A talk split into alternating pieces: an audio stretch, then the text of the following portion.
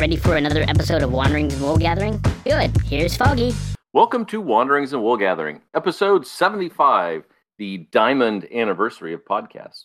Tonight's episode is proudly hosted by North Central Indiana's Rock ninety-eight point five.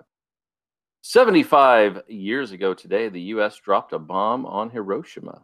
Tonight, we're dropping an epic bomb in the form of Who's That Band, Lester Bangs style, reminiscing about Motörhead on the heels of their fortieth anniversary of Ace of Spades, and we review Pusifer's latest offering, Existential Reckoning. I'm your host, Foggy, and with me, as always, is J P P. Easy listening sounds for the hard of hearing. It's J P P. Hello, everybody. It's J P P. I really gotta go to the bathroom and pee. Yo, everybody, it's J P P. Now, if you will, excuse me. And the one and only Metalhead Monday. Step inside into his mind. It's boy band time. It's Metalhead Monday. Yeah, I'm not doing any of that. Where were your sound effects, Monday? I would just like to point out that he rhymed P with P. He did. So. That's lazy. That's lazy writing. However, the letter P is different from having to pee. Oh, now, sure. You, excuse me. A homonym. yeah. Homina, homina, homina. I love homina grits. Oh, wait a minute. That's not right. We are from Indiana, so hominy grits uh, jokes. They fly here. I don't know elsewhere, but. They don't fly with me. Grits are gross. Kiss my grits. Thanks, Flo. uh, yeah, we don't get out much, guys. Sorry. We're in inside joke land. You know, when you're in a pandemic, that's the only jokes that fly, the inside jokes. Oh, yeah. Gotta love the pandemic. Yeah. Right on. So, yeah, how's everyone doing? What's been happening in y'all's worlds? Well, oh, not a lot. I was uh, late to work Friday because I had turned my alarm off and forgot to turn it back on. So that was probably the first time I was late to work in several years. Wow. So, yeah. Nice. Not a nice. Fun start to the day, but like I said, that doesn't happen often. So my boss was cool about it. That's cool. Well, good for you. That, wait, wait to, uh, you know, slack every once in a great, great while. I woke up and it was daylight out. I was like, oh, that's not good. Oops. Well, that happens to me all the time. One of the perils of working from home is sometimes it's like, oh, I got to clock in in five minutes. I roll right out of bed, get my coffee and go sit at my desk. Yeah, same prop. Oh no, never mind. Well, I've uh, I've been a principal now for all of a week and a half, and uh, we just closed our school for two weeks because yeah. the uh, the kitchen staff tested positive, yep. So we can't serve food. So oh man, we'll, we'll be out for a couple weeks. So that's interesting. But, oh yeah, that's that's rough, and phew, yeah, that's something that's uh, we're we're trying to figure out what next semester is going to look like, virtual or in-house, you know, in school and that kind of thing. It's... I don't think we're going to be normal for at least a year. No. I honestly do not think that we'll have, I don't think we'll have any kind of a cure. I don't think we'll have uh, anything that's like readily tested by the F D A, ready to go this spring. I think it's going to be at least summer or next fall. So I don't, I don't see any Probably. normality for a while. No. Yeah. No, nor do I. Right. So we'll yeah. just... keep an eye on the radar and trust our guts. All I can do. Yeah. There's a lot of schools in this area that are shut down for a little bit. Mm-hmm. Yeah, yep. And we'll we'll try to go back and we'll do our thing. And you just never know. I mean, it doesn't take much. Uh, it's when the staff gets it, it's the biggest problem. Right. You know, got to keep everybody safe and hope hope they all recover speedily. Yeah. So, all right. Well, that's enough negativity for one night. Yeah, indeed. We got a lot of fun stuff to talk about tonight. That's right. We do. We're celebrating greatness in Motörhead and Lester Bangs and uh, and doing our typical album review. But let's get started with the uh, the challenge inspired by Lester Bangs. Are you guys ready? I'm oh, ready. Yeah. Always. Okay. This is Tri- going to be a race. This is so easy that, oh, my gosh. Triclops I, is ready. He, he can get this easily. No, actually... raise your hand when you know, and I don't think it'll take long. Both of you are going to get this one. Are you ready? Ready. Yep. But you have to listen to the end because I think the last part's really cool. Here we go. This band has one song. Sometimes it's fast, sometimes it's slow, but it's basically unchanged after many years. Its sound is recognizable within seconds. The drums are driving and utilitarian. Guitars run nineteen fifties boogie woogie, nineteen seventies dinosaur rock, three-chord punk, and proto-heavy metal through cranked stacks. Leading the charge are this frontman's trademark Rickenbacker bass, distorted like a guitar, with everything turned all the way up, and his equally gruff vocals. I think that was a tie, gentlemen. The lead singer's microphone stand is impossibly high, so that he looks like he's singing to the sky. This group song is an electric missile with a three-minute trajectory. The lead singer considered the band a faster, louder offshoot of his favorite artists, Jerry Lee Lewis, Little Richard, and Chuck Berry. And nice. Both of you raised your hand. I knew you'd get it quickly, but uh, go ahead. Uh, who wants to take it? Because it was a tie. Oh, I don't. I mean, I, it was. It's Motörhead. Motörhead. We're just talking about the band. It's Motörhead. Motörhead. Indeed, I thought that would just be a great uh, intro into our talk about Motörhead. Yeah. Well, you touched on a lot of things there that I love about them, so we could just roll right into the challenge then and talk about everything. Bef yeah, before I... we do, let me just say, regrettably, one of the bands I never got to see live. Yeah, oh, I did. Well, that's that's good. Good for you. But it was a wrestling event. Yeah, unfortunately, it was not at one of their shows. But uh, it was at a, I think it was Mayhem Fest or something. Oh, gotcha. So, Still. But they were awesome. Yeah, a buddy of mine caught them on their last tour before Lemmy passed at the the um, Old National. I want to say the Murat, and mm-hmm. he he got a picture backstage of Lemmy walking by, and he looked rough. Oh yeah, uh, he was definitely burning the midnight oil there, to say the least, and doing what he loved. So you got to commend the guy for that. Yeah. Yeah, they're old school in their approach. I mean, the constant touring, the the speed. I mean, the taking of the speed to keep up and keep going, and the drive. Mm-hmm. I mean, hard, hardcore lifestyles. They're so bad, baby, they don't care. That's right. It is right. Um, were you surprised at all with the Jerry Lee Lewis, Little Richard, and Chuck Berry, or had you heard that before? Oh, no, I know. Yeah, I know all about that. He was a huge, huge, huge fan of that stuff. And he actually, he had a side project band called the Head Cat, which was, it was him, it was Slim Jim Phantom from uh, Stray Cats. And mm. I want to say, is it Danny B. Harvey, maybe, on guitar? Perhaps. But.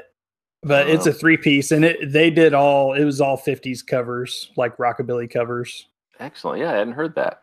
It's really good. It actually, Lemmy sounds pretty good. It's a very different delivery from Motörhead. I just looked it up for you. Yeah, it was uh, Slim Jim Phantom, Danny B. Harvey. Yeah. Yep, yep, yep. And um, looks like David Vincent is involved with the project at this time. Okay. So, well, how was how was Lemmy different on the Head Cat stuff? Yeah, yeah.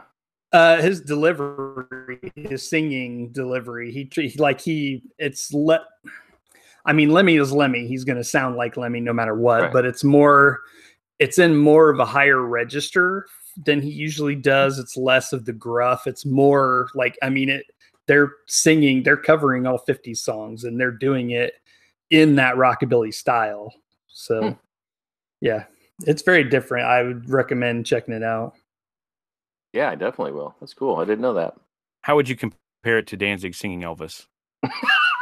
um, Better. Hmm, I would say much less of a vanity project. Mm-hmm. um, yeah. Uh, yeah, I would say I could tolerate the Head Cat a lot more. Got it. I think um, it would be really fun at some point to go back through all of the albums that we have listened to so far and just figure out which ones we have actually gone back and listened to a couple yeah of oh, yeah yeah cool. Anyway, that would be fun. We digress. Oh, we need to get back to where we are. Back so to work. Um we're a little different in age, so I guess where did we all first encounter Motörhead. Ooh, go ahead, Paul. Well, I can you just know. I can just say first of all, because I'm the oldest here. I'm thirty-two, and um, go ahead, Gramps. We're about fifty. So anyway, when I first encountered them, I'm going to tell you, I was in a headspace that wasn't ready for Motörhead, and uh, because I was, gosh, this was probably an eighty-ish, eighty-one, somewhere in there, nowhere near ready. So my first real introduction where I started to enjoy him and get it was really Headbangers Ball later on. And so that's where I really picked up on it. And uh, was uh, that would have been probably my junior, senior year of high school and then in college. Um, late eighties for me. Nice. Yeah, I, I'm trying to remember. Th- there was mention of them quite a bit. Of course, I was getting into Metallica mm-hmm. in the late eighties. And of course, hearing Lars talk about the new wave of British heavy metal and their love of Motörhead. And so I was aware of who they were, and uh, as a young teen who uh, needed a ride to the record store and, you know, had discerning parents on what I could and couldn't buy. Sometimes it was access was limited. However, my brother was a huge Maiden fan, and I told him I was wanting to check them out, and he let me borrow a cassette. And so um, definitely heard Ace of Spades in that first round, and uh, it was instantly hooked for sure.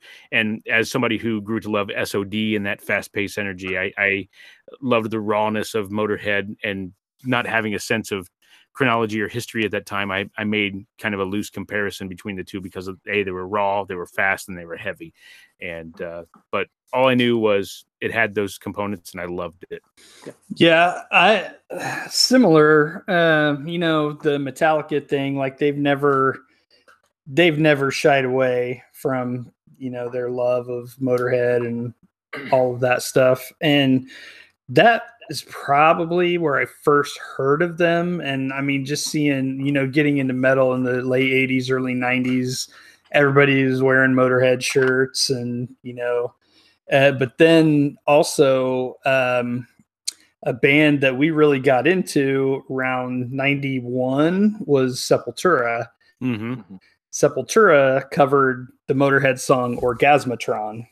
And I was like, what is this? And that really mm-hmm. kind of made me go back and do a little bit of a deep dive. And then, of course, you know, it's Ace of Spades is a, I mean, that's just iconic. And mm-hmm. this, you know, kind of fell in love with uh, Lemmy and the sound and all that.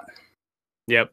And I kind of kind of was able to go back and like dive into how much they influenced like all the other stuff I was listening to coming out of the seventies and stuff. Yeah, sorry, there was a lag, so I apologize if I stepped on you there. Uh, I was going to say one thing that I, I definitely recall is they were obviously well-established by the time we picked them up, and I think nineteen sixteen was more the contemporary release when we were uh, mm-hmm. in that time frame of becoming very aware and yeah. avid consumers of them. So um, great release, too, by the way. Yep. Yes, that No Voices in the Sky. Mm-hmm. Yeah. Uh, yeah. Probably. Mm-hmm. It's interesting. Yeah, he- Um, when we talk about each of you talking about, you know, them as, you know, this kind of raw music or whatever, that we haven't on a show with Pusifer. Talking about your ultimate contrast.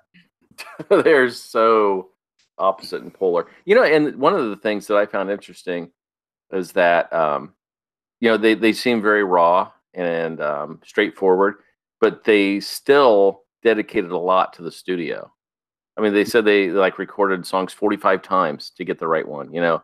So it wasn't like they weren't, you know, addicted to making just the right music, but um, it definitely came across as just raw and we're doing it, you know? Yeah.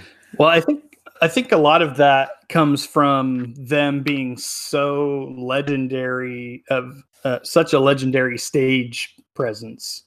I mean, they I mean, they perform in front of just a wall of, you know, cabinets, and they were often called like, you know, the loudest band ever. And just it, it's their three piece. So there's not a lot of fluff. It's and, you know, you got Lemmy up there with that huge, it, well, it looks huge, that Rickenbacker, big old Rickenbacker bass, and the, you know, you touched on the mic stand, how he stand there with his head back and just like he's singing to the sky. And I mean, it's just, uh, it's definitely, you got the, the drummers always like on the riser in the back, in the middle. And then you got, you know, Lemmy's on one side, guitarist on the other. Yeah. So. there, there's something interesting here I'm about to say, uh, in that live, you, you see their presence on stage.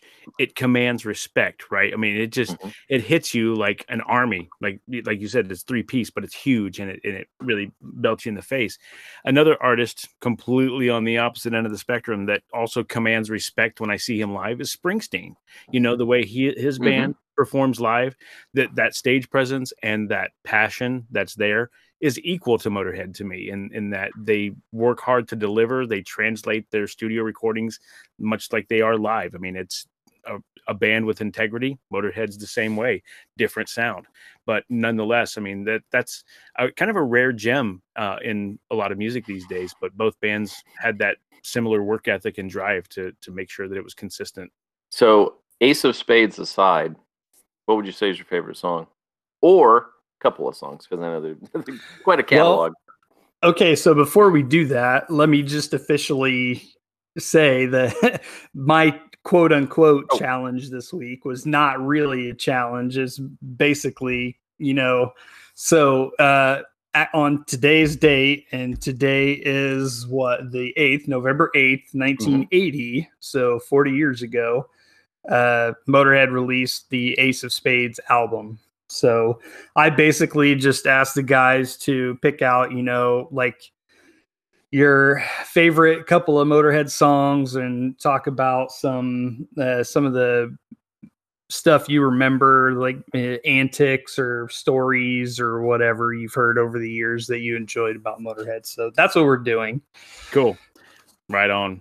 Well, I'll definitely say, you know, of course, Ace of Spades is, is, you know, gospel when it comes to Motörhead, but I love Overkill. That's a great mm-hmm. tune. Um, yeah. Built for Speed's great. Orgasmatron, of course. Um, I love the nineteen sixteen album. I'm So Bad, Baby, I Don't Care. That was freaking awesome. Um, and, you know, and plus I kind of felt like, hey, this is my Motörhead, because, you know, I was there when it came out, and it really got me especially hooked at that time. Mm-hmm. But, uh, you know, there's not much I, I dislike from Motörhead. I definitely in, enjoy them. And even on their last album, they had some really good stuff. But Lemmy did sound tired on, on the album for sure. But uh, they still delivered. Yeah, I would uh, concur with Overkill, one of my favorites. Yeah, uh, I think my absolute favorite might be Born to Raise Hell. Love that song. Right on, yeah. um, That's great. And I love some of the, the – I shouldn't say softer, because, like, God Was Never on Your Side is super heavy.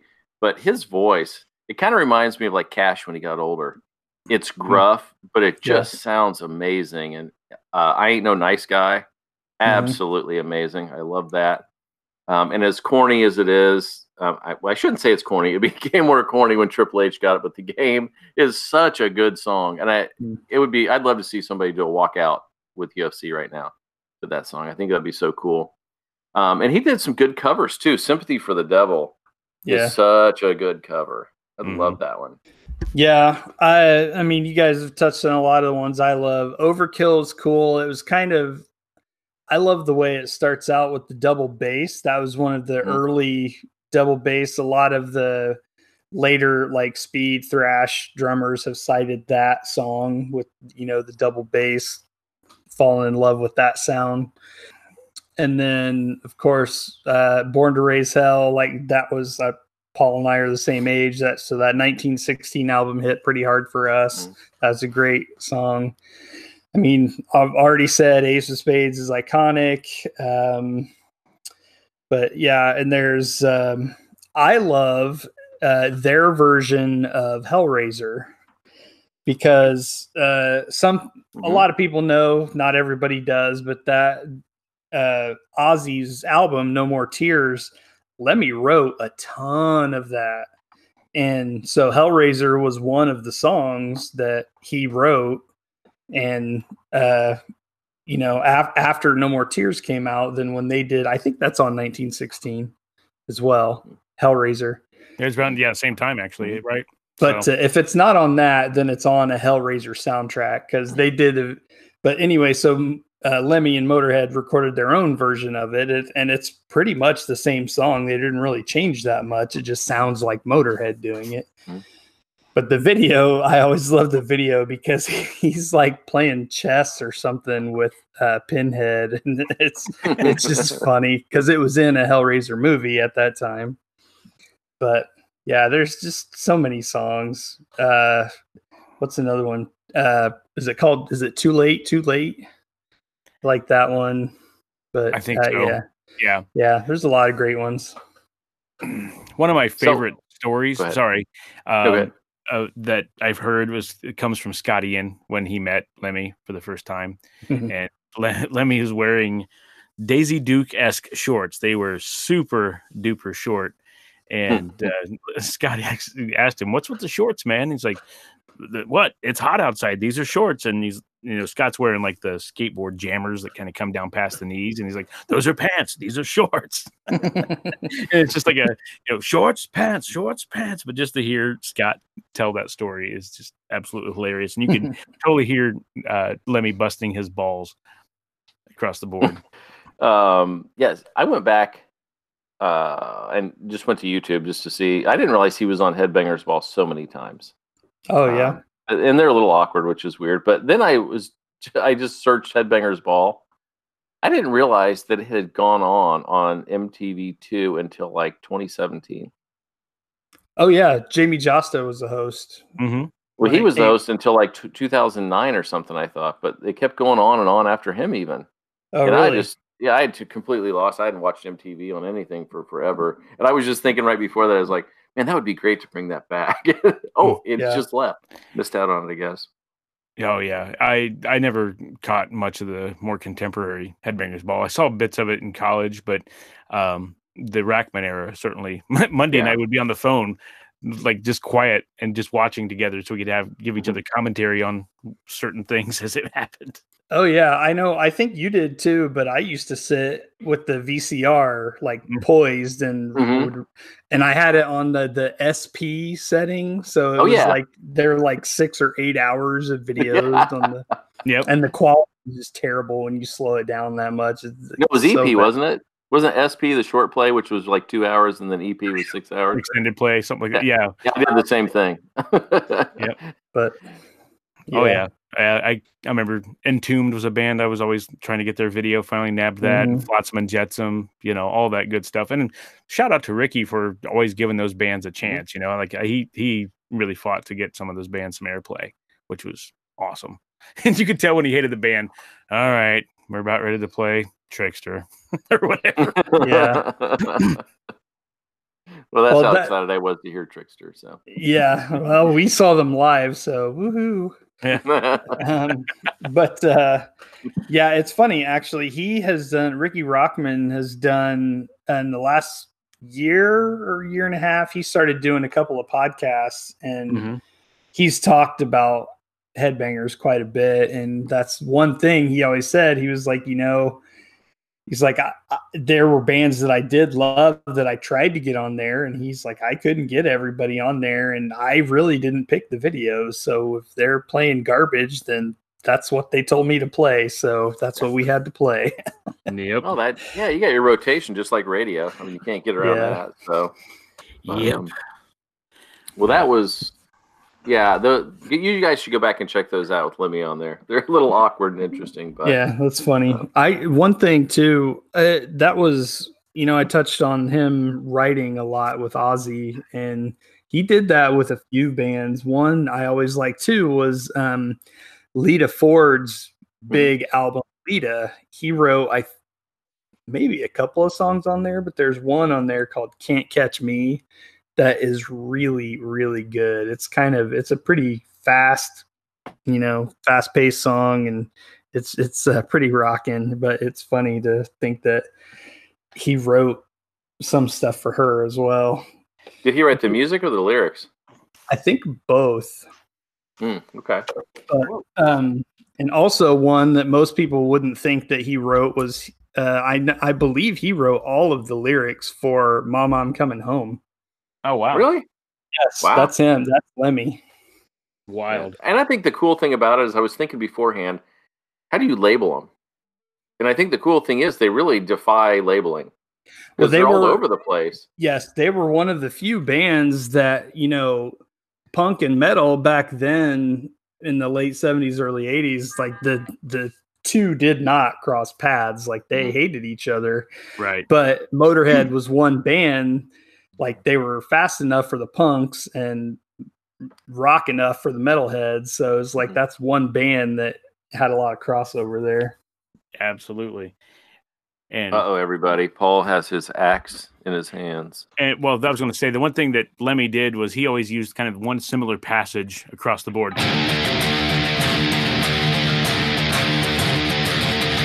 You know, a lot of octave work there, but it sounded mm-hmm. so brutal on that damn bass, man. Yeah. Hell yeah. Whatever his uh, setup, his rig, whatever distortion he's using, like it always sounded killer. Mm-hmm. And he was always, he's a strummer too. He's not one that like would play, you know, by strings. I think he played a lot of chords, or mm-hmm. if, if he was playing single notes, he was definitely, you know, hitting them fast and hard. It wasn't like a plunk, plunk, plunk, plunk, plunk kind of bass line. Wasn't articulated for sure. Did you ever yeah. give Hawk, Hawkwind a chance at all? Ever listen to much of them? Not really. I mean, I've, you know, listened to a song here or there, but it's, you know, it's, mm-hmm. he really only, he only sang on like one or two songs, I think. So mm-hmm. it's just really trippy stuff. Not really my thing. Yeah. It's just interesting though, to go back and listen to somebody's preemptive history before, you know, the, the icon they became either way. Yeah. So cool. But it became the icon over years. Mm-hmm. You yeah. know what I mean? So that just doesn't happen overnight. No, absolutely. But it's still cool to see that evolution. All right. So here's what we got to do, guys. We got to give Motörhead a rating out of five. And will we listen to Motörhead again? oh, wait, wait, wait, wait. That's an album reading. Never mind. I think we can both, or all three of us, say five and yes, right? Yeah. I've got two Motörhead shirts in my closet, so I, I think it's safe to say I'm a fan. That's right. Yeah, it's too bad for me and Paul. We didn't get to see him. Yeah, yeah, that's true. But, you know, it was, it was bad because they, when they came that last time, I thought, oh, you know, I'm busy, but I'll try to catch him next time. Son of a... I will, Steve, I will share this for you. At that Mayhem Fest, I went specifically to see Motörhead and Slayer. The headliner that year was Slipknot. I left before Slipknot came on. It's okay because you made it up. What year was that? Oh, man. twenty ten? Uh, maybe. The All Hope Is Gone, probably. Maybe. But yeah, so it was like uh, Motörhead were playing right at the tail end of daylight, and then Slayer came on, and it was they had fire everywhere, and they sounded amazing. And I was like, "Well, I'm good. Don't care about Slipknot." Well, folks, that's the show for tonight. We'll see you never again. Monday has pissed me off, and I quit.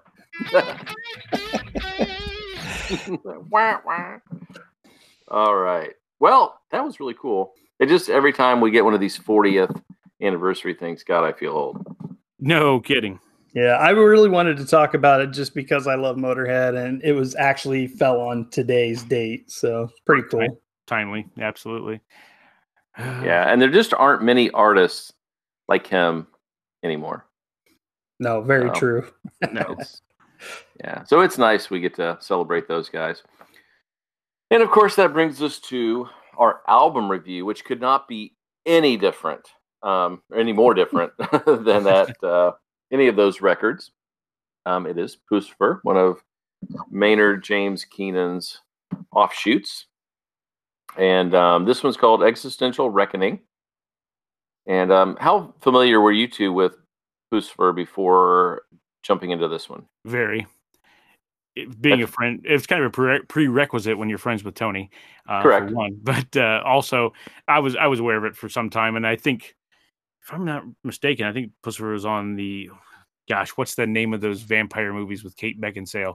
Um, oh, uh, Underworld. Yes. Uh, yeah, yeah. Uh, if if I remember correctly, I think they were affiliated with the soundtrack work there, if not at least variants of the lineup. Was it that or per- Perfect Circle? Maybe both, for that matter, because I remember yeah. Maynard was involved in, in yeah. many fashions. So, Um, Money? Yeah, I don't. Uh, this is honestly the first album of theirs I've listened to all the way through. I'm not. It's nothing I've ever really gotten into. Uh, I for no particular reason. Just I don't know. Just never have. So I, it's just one of those bands that passed me by, and I never went back to check them out. So I have no frame of reference whatsoever coming into this, really. Well, um, the, the first album, V for Vagina, was, you know, it kind of came across as a little silly. But since that point, I feel like it's become more serious and it's grown. Um, gets to display a different side of Maynard. Uh, the last album, uh, Money Shot, I thought was pretty much perfection. And so I had really high hopes for this record. Um, obviously, we last year we just got uh, the last Tool record, which took thirteen years. But of course, a lot of those years weren't any part of him. So uh, he's very busy and does all kinds of work. So I really had high hopes. And we got a couple of songs leading into this. He would release two songs before the album. Did you guys check those out as they came out? Um, no, I didn't. Full disclosure. Um, I think I listened to Underwhelming maybe once. Did you find it underwhelming? Kinda. Yeah, me too. Which really hurt because, um, you know, I was excited after the, the Apocalyptical came out first. Then I had that weird video, and it was like, okay, yeah, we're, this is this sounds cool. We got more synth. Um, this seems interesting, and it turns out that this was the instrument they were going to build the record around. And Paul, you probably know what the instrument is. I, I just know it is synth, but there was a specific one that they found and they decided they were going to use. And so Apocalyptical I thought was pretty cool. And then The Underwhelming came out. And even Tony, who's not on the show tonight, who is an Uber Maynard fan, said that he thought it sounded like the chorus and the verse never changed.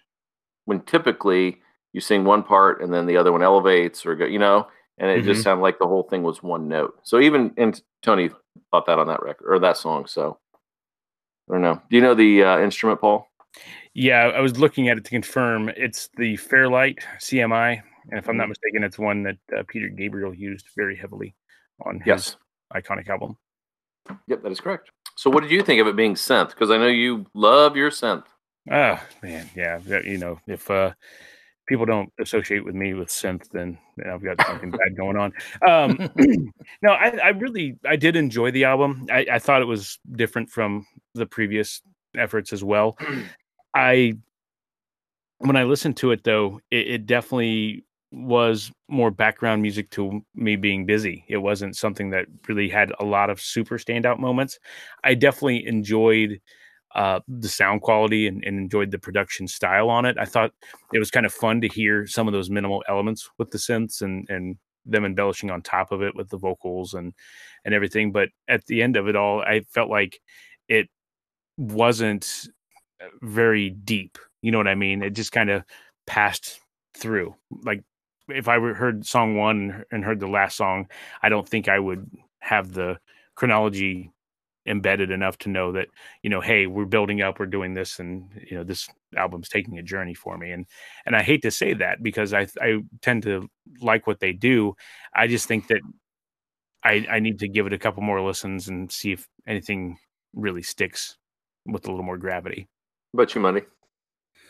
Um, yeah, I would agree with a lot of that. Um, actually. I actually listened to it with Lacey yesterday, and that's what she said. She was like, this sounds like, she's like, I like it, but it sounds like background music. Like there's, and I agree with that one hundred percent. Like there's nothing really that stands out, you know, uh, from song to song. It's not, it's very good. It's well done, but it's just, there's this sameness that just kind of goes through the whole album.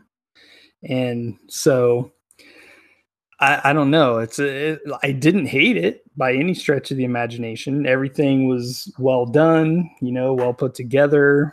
Uh, you know, Maynard's voice is never hard to listen to.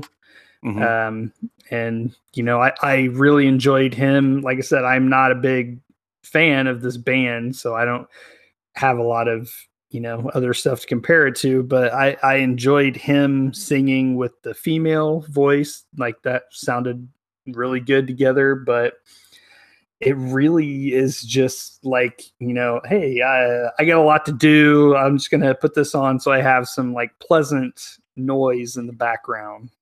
Mm-hmm. And I, I really, I really feel like that's all it was for me. Like, mm-hmm. I, it, it, it's uh, boring, kind of, is a word I threw out a couple of times. Like, mm, this is just kind of like, yeah, just kind of boring. Like, I, I don't, I didn't find myself wanting to dig in a lot. It just kind of let it play and go about my business. I'm really I curious too. Oh, go ahead, Steve. Go no, ahead. No, go ahead. Be curious. All right, because uh, they released. I was looking online earlier, and I just looked again. They released, you know, the announcement about it mid-September that it was going to release, be released on October thirtieth. So it makes me wonder, when was this produced? Was this something that they were working on in the comforts of their own homes during the pandemic? Did they have time together at all pre-COVID, or did they, you know, work on it together, things like that? Because that can lend to the experience of creating the album too. I mean, I have friends throw tracks at me and I'll lay something on top of it, but, you know, jamming together is a different experience than, you know, just playing over tracks that were provided to you even. So I'm genuinely curious how, how this came together, uh, assembled virtually versus assembled in a, in an ensemble fashion. It's too bad Tony's not on tonight, because I'm sure he would have that answer. Uh, I'm sure he studied this. Um, Text, texting and, him now. Now, so Mundy used the word boring, and I actually said that it comes off as a little bit bland, because it's, when you put the lyrics to it, it's never truly boring, just because Maynard usually makes a good point. He's got an amazing vocabulary, and usually he says something that's important. So the second song, I, one of the coolest parts for me was in Apocalyptical, and it's the female performance, and it almost sounds like an instrument when she says, be damned, dumb, dumb, be dumb, damned. It's like back and forth, but it almost sounds instrumental. And I think that part mm-hmm. was really cool. But for me, and this is this isn't saying that anything's wrong, but it relies too heavily on synth. See, so, I d- go ahead, finish. Well, what I was going to say is, I love synth when it accompanies a more typical structured song, and it adds something to it.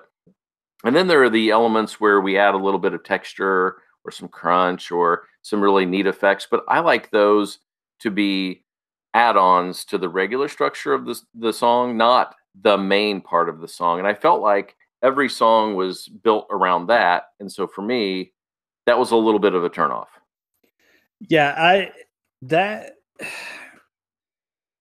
I feel like a lot of it is, it's just, it feels less like songs and more just like textures. Like the whole album is just like the synth is way out front. And, you know, if you listen, you hear the, you know, you hear guitar parts and this and that, whatever. But, and of course, you know, the vocals, they're they're very, very well done, but it, it, it's just it's a lot of texture and not a lot of anything else. It just, that's why it, it feels more just like ambient. Crying in analog. No, Actually, I, think- I just got a response from Tony. He said, I, I believe they did most of this album apart, if that's what I was asking. So, hmm, interesting. And, and I think what we're saying, Monday, is about the same thing. Yeah. Now, there were some cool moments. I, I don't want to say that I didn't, or that I disliked them, but and, and I want to be honest, I gave it a very, I love Pusifer, so I gave this a lot of listens. And I told Monday earlier, I think I listened probably fifteen times all mm-hmm. the way through. Every chance I got, I was listening to this. And I just, the I, I couldn't get the hook. Um, I liked the first song, Bread and Circus. I thought it was a nice entry to the record, and I already knew Apocalyptical, so I was like, okay, this is going to be cool. Then it became the Underwhelming, which I found underwhelming. And then from there, it just, for the next, it was uh, Gray Area, Theorem, Upgrade, all those to me were very bland. They just sort of kind of connected all together, and there was nothing distinct. And then it got to Bullet Train to Iowa, and that's the first one that jumped out, and I felt like, okay, this is different. He's singing differently. Um, this song has a little bit of punch to it as opposed to just that ambient sound we've been listening to. Um, and then I thought his singing on A Singularity was really beautiful. And for me, that was another highlight. And then the last one was Fake Affront, which I thought could not have been more appropriate for the times we're living in, mm-hmm. where he says far right, far left, same shit. You can drop the fake affront. I thought that was pretty clever. Hell yeah. Yeah, it's, uh, yeah, I, I found myself when I was listening to this, it, it just, every once in a while, I would be like, oh, hey, that's pretty cool. And then just kind of, you know, passively listening. And then every, every so often, it'd be like, oh, what's that? Oh, that's cool. Okay. And then, you know, it's just like every once in a while, something would grab me, but it just, you know, it couldn't really hold me the entire time. Yeah. Would you say, uh, with our affinity for Nine Inch Nails, that there are moments when Trent would have like brooding textural moments, and we were just waiting for that build up, and then, you know, wham, heavy guitars, heavy drums, something, something that would kind of hit it over yep. the plateau and take us to the next level.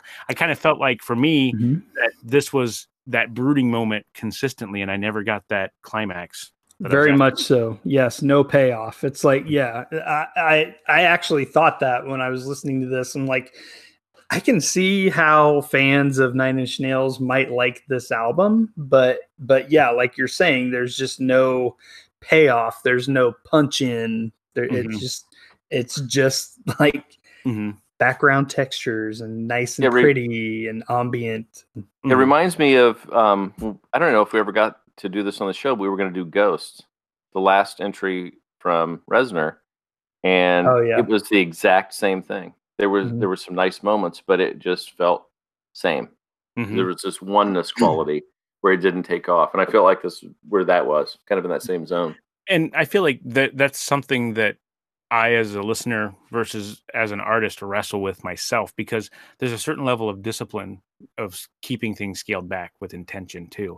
And, you know, I could argue myself in circles about this day in and day out, but there's a certain itch that I'd love to scratch with, you know, something that kicks it into higher gear and, and, you know, delivers that octane energy that I'm after. But at the same time, to keep things kind of brooding and scaled back, kind of like a Bob Ross painting versus splatter art or something like that, right? You know, there's a certain level of approach and, and dynamics that have to be in play for those aesthetics to work. And at the end of the day, it's what we want to hear versus what the artist wants to convey. Mm-hmm. But, but you know, it, again, I'm not hating this album. I just think I need to listen to it with a different perspective. Okay. Yeah. I... Hey, what? I said that's one way to look at it. But I, I came into it wanting to love it because I love Pusifer, and I just can't wrap my head around it. It just sits in this comfortable zone to where the songs begin to blend, and I wanted something more. And that's probably not fair to the artist, but that's the way yeah. I felt. Yeah. It's almost, it almost creates this feeling of anxiety because it kind of sits in this pocket where the sounds they're using and the tones and the, you know, the patterns they establish, they're very, they're almost ominous sounding. They're on the low end of the spectrum, but, and it, it like, you know, like we were saying, you expect it to build to a certain point, but it never does. So you, there's always, it's almost like there's this anxiety that you're just like waiting and waiting and waiting, like what's going to happen, what's going to happen, what, and then nothing happens. yeah. yeah, exactly. And it probably doesn't help that we just came off of a Nothing But Thieves record where every song builds to this climax, this crescendo towards the end of every song where Connor yeah. Mason just belts it, you know, so. Yeah, that was very much the opposite end of the spectrum. It's like every song had this huge build, and it's like it, even, but then when you do that, like I said, when you do that every time, it, that gets old as well. So I, I guess you just can't please any of us. No, we're fuddy-duddies. Well, we are, what, thirty now? Yeah. I can't remember. I can't even remember what, what age I lied about earlier. Be right back. I'm going to go watch some Rugrats. I'm before that. Ren and Stimpy. Um, should we share Tony's last comment here? Yeah, go for it. Okay, so in response to the uh, question about recording this apart, he said, I think the he said on uh, the Joe Rogan Experience that they would find pockets where they could get together, but it certainly did not seem like they all took three weeks and went off to a studio together. I think there's a lot of back and forth ideas and fleshing things out. So, um, yep. That, yeah. Uh, so I don't know. It, yeah, it's crazy times. And, you know, it's interesting, too, because I've been watching a lot of YouTube channels, uh, well, YouTube content on a particular channel, uh, Two Minutes to Late Night, which is uh, a guy named Garcenio Hall. Oh. And he has so good. Various artists come on and they do cover tunes, and it's it's fantastic. And it's everybody locked in their own locations, and they play their tracks, of course, but then they go and they shoot a video to accommodate it. Sometimes they're goofing off in a park, or they're, you know, in various locations. And either way, the songs are just badass, you know. And I think that the excitement of collaborating with friends is, is uh, very apparent in that. And, um, of course, I'm shooting from that angle with these guys, whereas with Pusifer, they may be, they were maybe after a different aesthetic. Hey, you know what? This is chaotic times. It's let's, let's be calming. Let's, let's not, you know, even though it gave Monday anxiety, that might not have been their intent. But you know, at the end of the day, let's let's relax a little or something. I don't know. I'm just spitballing at this point. Well, I think yeah, the idea no, that they I would wanted have to take... say. Oh, go ahead. Oh, sorry. I, I like I said that, but I it didn't like make me feel anxious. That's sure. not what I meant. No, I, I know. that I was know. It's kind of an example of like I was trying to illustrate the like you know there's just no build, like it just mm. stays in this pocket and you're waiting for something to happen. So that's all I meant by that. No, I know, I know, but I'm just saying though. Nonetheless, the that's a possible reaction out there. Yeah. I'm in the weeds, man. I need to quit. Well, I I, I think too that they they found this instrument that they wanted to build a record around. And that's mm-hmm. what they did. And that's what they came out with. And it certainly isn't bad by any means. It's just, I don't think hit us all in the sweet spot. Yeah. Right. And so I with that in mind, let's, yeah. uh, let's do some scores. All right. Who J P P? I'm going to give it a three point eight. Um, again, I want to listen to it with a different perspective. I felt like the, the brooding and the textures were fun. Um, there's certainly some synth sounds that I was like, ooh, yeah, I, I I can pull that off with what I got. That's fun. I may have to kind of try to recreate those, you know, from that angle. It was a lot of fun. But again, I just, there was an itch that wasn't getting scratched with some, some buildup and things like that. And of course, when you know Maynard, you know him from Tool and that kind of thing. So there's always that subconscious hope of hearing something real intense. But, you know, as an artist, he's got different personas with his projects, and this is very different from Tool naturally, and it's enjoyable, but I just I just need to sit on it a little more and see if it grows on me. All right. Monday. Um, I would probably I'd probably say three out of five. I the more I listened to it, the more I liked it. Um, the first time through, I really was just kind of overwhelmed with the waiting for something to happen. Been, but after that, I was like, okay, so this is what we have. So then I just listened to it with that mindset, like just kind of, you know, dug in a little bit more. It's, it's very well executed. Uh, the production, I mean, it sounds wonderful, but it, it's just kind of middle of the road for me. It's not amazing. It's not terrible, but I, you know, I enjoyed it, but it just kind of is what it is. Will you listen again? Um, maybe a little bit, yeah. But I, I definitely it it makes me want to listen to their other stuff just so I have more of a frame of reference. I'm going to say, and I was looking forward to this the most outside of Tony, and wanted to definitely make sure that we reviewed this, but I'm going to go with a two point five because I had really high hopes. Um, I really wanted this to kind of rival um, Money Shot, their last one from twenty fifteen, and I just I don't think that it ever got there. There were, there was no Galileo or Agostina or Grand Canyon. Um, they never reached earlier songs like The Humbling River or Toma. There just there was something missing. I don't know if it was energy in the songs Maybe it just felt too comfortable and safe. Maybe it's the fact that I don't love synth on its own. I like it as an accompaniment, but I'm going to go with the two point five. And to be honest, I'm likely not going to continue listening to this. I will probably go back and listening to the older records that I really like. So, sorry, Tony. Don't kick me out of the family. Anyway. Interesting. Very interesting. Um, yeah, I'm going to definitely read up on some of the intention with, with the Fairlight and kind of see what, where their heads were at with it. It's, it's an interesting old instrument for sure. So kudos to them for acquiring it and, and apparently good enough shape to, to work. So that's the crapshoot with vintage gear these days. Sometimes you get something, you pay a lot of money for it, and it may or may not function entirely well. Yeah. All right. So um, next week, Monday, you've got the uh, review. What are we reviewing next week? Next week? No, I mine I picked was for the twentieth. Oh, I thought it was next week. No. Oh, all right. So we have no idea what we're doing next week. Yeah. Man, so, we are on a tight schedule on this show. That's right. Hey, hey what are we doing on the twentieth? Well, on the twentieth, uh, Killer Be Killed has a new one coming out. So it's a kind of a metal supergroup with members of Dillinger Escape Plan, uh, Sepultura Soulfly, Mastodon, and I don't remember where the drummer's from. But, me either. But yeah, so their first album was awesome. Really looking forward to this one, like what I've heard so far. So November twentieth, new Killer Be Killed. Looking very forward to that.